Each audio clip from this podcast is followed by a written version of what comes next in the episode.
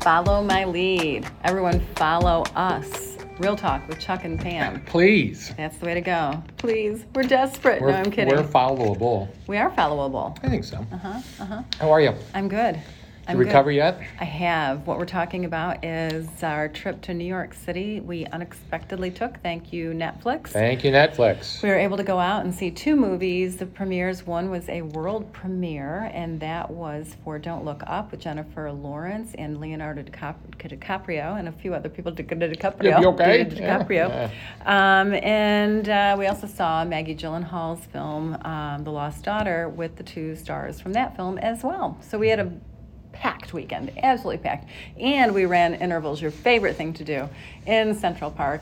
And we only walked 12 miles that day. Wow. Yes. I know. On Monday, it was 12 miles. And I Couldn't stayed believe up it. until 1 a.m. Those New Yorkers, they must have the strongest legs per capita of any Don't they, though? population in of a city in the country. Did you feel like you walked 12 miles that day? only when I stopped. Yeah, yeah. When we got on the airplane, you know, Yeah, the you and next I day. just were no, but we when we got on the airplane, you know, Right. uh, That yeah, was the next day. Oh well, okay, if you say so. But yeah, It we were it caught up to both of us. Yeah, it definitely did. Uh, fun time though. We can't wait to share everything with that. In fact, Don't Look Up opens up this weekend. Do you want to talk about that one a little bit? If you want to, I'm following your lead, I Okay, guess. Let's let's just briefly go over that Well, it's- because most people aren't going to get a chance to see that unless they have a theater in town that is associated with Netflix or and or not associated with AMC. Right. Um, and I'm lucky enough. I live in a very small town, Bourbonnais, which is near Kankakee, Illinois, and our classic cinemas is going to be showing Don't Look Up. Highly recommend seeing this apocalyptic, hilarious movie. yeah, yeah. It, it's a, it's a fine line that you walk. I mean, it's very much like Doctor Strangelove, dealing with an incredibly serious uh, issue, but in a comic way, if you can believe it. Right. And, and the one thing I couldn't believe is that this was written before the uh, pandemic, Crazy. and uh, you know the focal point. I mean, the metaphor is a comet that is headed towards Earth, going to destroy us all, and it's a metaphor for climate change. I thought it was about COVID. But I mean, when you have an administration that bumbles and handles every serious uh, issue uh, incompetently, it's interchangeable. Right. Well, and that's one of the interesting things when we went to see this movie. The next day, we were able to go to a press conference where Adam McKay, who is the writer and director of this film, was able to talk with us about the making of the film and the fact that when he wrote this, again, I'm going to emphasize pre COVID, he wrote it so that it was really ridiculously over the top. Well, he had to change it somewhat because that ridiculous, over the top attitude was actually reality. So he had to bump it up a level to make it a little bit more extreme. And even that, there are so many things that ring true in this. Yeah, that- it didn't seem extreme to me. yeah, it, it'll be interesting to see what people. I I loved the movie. I loved the message that it sent. Um, although I watched it again last night with my husband, and I had nightmares last night because of the climate change, and, and it actually angered my husband watching it, because I think the tagline is something like, um, "Based on potentially true events." Yeah. or something Becoming like that. more and more true Yeah, every day. It really is. So he he found it angering, even though there were some funny parts. Um, but I I loved it because I think we really all should look up, open our we eyes. should look up, but this isn't going to change anything. I mean, I told you that on Rotten Tomatoes, this is trending at 58% as rotten. And when you start to read the negative reviews, you can see the politics of the writers who are slamming this. And these I are critics. This is not trending for like this is everyday people, or is this No, this is critics. Critics. These are the critics on Rotten Tomatoes. Yeah, yeah. You know, not all critics can see things, you know, through this perspective of uh, interesting? common sense. Uh, you know, so I, you see that as well. So take, if you consult Rotten Tomatoes, and why should you when you have us? Right. But if you do, uh, take that rating with a grain of salt and don't, cl- don't look up, it, as Pam says, something we should all see. Uh, in theaters, some. Uh, today, but then on Netflix on the 24th of December. And we'll be talking about this more once we get to end of year stuff, I think. Yeah, and, and let's talk more about Kate Blanchett and Mark Rylance, as well as Jonah Hill and Meryl Streep. Oh my gosh, it's just amazing. Yeah, Tyler Perry. Oh, and type Mr. Perry, as Mr. I'm yeah, supposed to you're call him. supposed to call him. Uh, Ron Perlman. Uh, yeah, the cast just goes on and on and on, and, and it was a lot of fun. Oh, t- and your favorite, Timothy Chalamet. I loved him in this. He was very. I good in did. this. This was perfect for him. Perfect casting, Yep. yeah. We'll talk more about that, but let's talk about uh, let's talk about let's let's stick with Net- Netflix for, for a second and talk about Unforgivable. unforgivable. The unforgivable. Man, I am really having a speech problem today. The Got peanut butter on the top here, Amanda? Apparently something. The unforgivable. I should have done Kate Blanchett's character's uh, breeze uh, tactic as far as going Right, on the air. yeah. Mm-hmm. I needed a couple cocktails before I came on. Uh, Anyway, sorry. the Unforgivable with Sandra Bullock. Uh, it's on Netflix, I think, starting this week. Boy, this movie. I was, you know what? I didn't. I liked it more than you, Mm-hmm.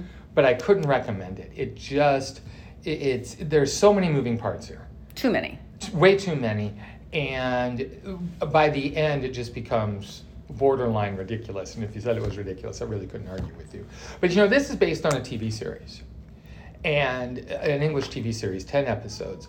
And over the course of 10 op- episodes, all these things that we see, I think would be more plausible. Okay. If they developed more slowly, if you see the characters grow, if you s- feel as though a sense of time had taken place, I think things would have me- would mean, you know, seem more grounded. Okay. Here it seems just contrived. Totally. This whole thing. Uh, Bullock plays a woman uh, who's just been released from prison. She's killed a police officer. She's served her time, and of course, she cannot pick up the threads of her life because she's branded as a, a cop killer. uh, she has a lawyer, Vincent D'Onofrio, who's going to help her try and get contact with her sister, who's been adopted by another couple. The sister No. is significantly younger than her, we should say. Right, yes, we should say that. Uh, D'Onofrio and his wife, played by Viola Davis, live in Bullock's former house where this murder take, took place. They don't know that, though. and then there's the two sons of the cop who was killed, who are pissed that she is out and are conniving to get her. Uh, and then there's a couple other revelations know. I'm not going to go there with. My eyes that- are crossing right now. That, like, you know, one of them I could accept. Okay. The other I couldn't. Right. I- I- I- and and a movie can only sustain, I think, one big twist. If you start piling them on, you're like, oh, give me a break. right. Just give me a break. And Right. that's where this movie ends up. I thought the performances were good, but boy, it, it, it's just too much to take. It, it is. It's way too convoluted. um, I never bought Sandra Bullock as this character. Yeah, I know you didn't. Yeah, I really struggled with that from start to finish. She never won me over. She she was not credible to me. So right there, I'm out of the film. So Mm-hmm. Yeah, 'cause if it's you all have her. A, if you have a convoluted script on top of that, it's it's tough to make it all the way through. But everyone else, I mean, the supporting cast again is very good here, and we didn't mention John Bernthal, Mm-hmm. Oh, who yeah, continues yeah. to do really good work. I mean, he's Yeah. come so far from The Walking Dead and The Punisher. He's doing a lot of different things now. He plays an ex-convict who gets involved with her, and it's a, it's a you know you, you compare this to what he does in King Richard. It's, know. You know, night and day. But that's what they do. They act. Yeah. So uh, yeah, unforgivable. It's unforgivable. Yeah, yeah, yeah. yeah. Boy, talk about setting itself up for failure with that title. I know, right? what are some of the titles of reviews out there? You know. Yeah, who- yeah. Uh, we've got another one coming out. We've got West Side Story, Mm-hmm. and I this one is very near and dear to me. Because Mm-hmm. West Side Story is some a, a musical that I grew up with that I've always loved. Our kids, we had them watch it when they were younger. They Is it loved a rite of passage? it must be. They they watched it. They love West Side Story. Um, we probably watch it once a year, if not more. We you know have gone to the sing along thing. We yes, I sing along, which is a really scary thing to do. It's weird. No one's around me. Do, do, uh, do you sing along when you watch it at home with the kids? Oh yeah, you bet so I, I need do. to call child services then. Because that, kids that- uh, are adults now, they can well, handle But themselves. they've been scarred, you know, years previously. So. so when I heard that this was getting remade, I thought, oh my gosh. And then I heard it was getting remade by Steven Spielberg. I thought, oh my gosh. And then Ansel Elgort was going to star. And they, oh my gosh, what are they doing here? Well, they did it well. They did it right. Ansel Elgort is spectacular in this role, and he is getting a lot of heat, saying he's the weak link. And I totally disagree with that. He starts off a little stiff, but man, he comes right into it and he's got a great singing voice and he can dance. And this is key. This is what makes him different than the original Tony character. Um, I don't remember the guy's name that George played him. Chakiris. Thank you. No, he, he uh, can act. Ansel Elgort can act, and he did. Um, we also have a real actress and singer and dancer that plays Maria, and that was Oh. Mm-hmm. not the case. We don't have Marnie Nixon to For to Natalie dub, Wood. yeah. Um, and she does an amazing job as well. What's her name? Her name is Rachel Zegler. Um, great performance from her as well. I think she's going to have a, a fine career ahead of her. This is a groundbreaking first role for her. I believe she has been cast as Batgirl. seriously. Mhm. Oh my God. I'm going to look that up. Man but I alive. think that she has been cast as Batgirl. Man, what a career she's going to have. Yeah, it's, well, you mentioned that, and, I was, and that clicked with me. But Oh. Okay. yeah, uh, she's she's on her way. Wow. And then uh, the uh, uh, Spielberg takes some liberties with this. He does change some things. It made me think a little bit more of the stage production of West Side Story, where they changed the order of a couple of scenes. And he also took the liberty of placing some of the songs in some different settings, and it works. Everything works really well. And you still feel, in many ways, like you're watching a Broadway production. So it doesn't take away from from the theatrical aspect of it either. Production value on this is extraordinary. Um, and it was kind of fun too. We were just at Lincoln Center, so it was fun to see the very first shot in West Side Story is of the slum area and a drone shot coming in and showing the slums making way, getting getting crushed, demolished, wa- making way for Lincoln Center to be built. So that was kind of fun. The one weak link to me, and I think I'm the only one that thinks this. Mike Faced plays Riff it's miscast. But to his credibility, I don't think anybody could live up to Russ Tamblyn. Probably not. He was extraordinary, and that's way too high of a bar to set for anybody. Overall, I think it was an amazing film, and everyone's going to have fun with this. If you enjoyed the very first one, I think he actually made it a smidge better. Rachel Zegler, just to correct, she's Yes. not going to be in Batgirl. She will be Snow White in Disney's live action remake of Snow White and the Seven Dwarfs, and she's also in the S- Shazam sequel. But When's Leslie, the Shazam sequel? 2023. Yay! Leslie Grace, the young lady in in the Heights, she's been cast in Batgirl. Oh, So that's where I okay, got it mixed okay, up there. okay, okay. Two young actresses making it in musicals and on to And other things. Yes, Yep. exactly right. What else do we have? What did you think? Uh, wh- what about Come On, Come On? Yeah, come on, come on. Come Give on, it come up. on. It's it's yeah. I, I, I like this movie. Uh, I don't think I liked it as much as you, but I, it's definitely a charmer. Uh, Mike Mills, the guy who did Beginners, where uh, Christopher F- Plummer finally won his Oscar. And 20th Century Women. 20th Century Woman, Yeah. another film I liked with uh, Annette Bening. Um, here he's got Joaquin Phoenix, uh, Does he have? which would have been an incredible sight to see. Uh, not Walking Penis, but Walking Phoenix. Hey, who's the one who needs a couple drinks before we go on? I think we need to do shots before we go in the air here. Hey, there's our there, there's our angle. Yeah, Sh- shot movie reviews or something like that. Like it. okay? Oh boy. I think we're a little punch drunk. Yeah, a little Without bit. the drinking. Yeah, but he got Phoenix to act normal, and He that did. in and of itself is something. I know, right? And I he- met him. A little bizarre. Yeah, he plays a documentary filmmaker. He's in the uh, in the middle of this huge project in which he and his uh, colleagues are interviewing kids, preteens, um, about asking them what they think the future is going to be like.